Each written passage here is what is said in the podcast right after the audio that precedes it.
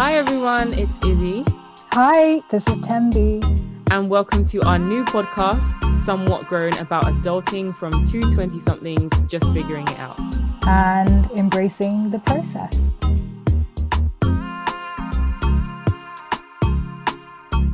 We have created this podcast because we love having honest conversations Yeah. as people. I think we're very much about being vulnerable and embracing that, um, embracing honesty and trying to make sense of what can sometimes feel like a minefield, which is basically getting through the 20s and, and what life means at this very interesting age. Adulting. So, yes, adulting essentially, um, which also feels like a scam sometimes, to be honest.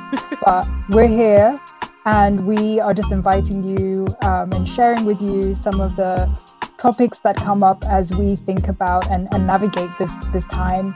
And we, we hope you'll enjoy it.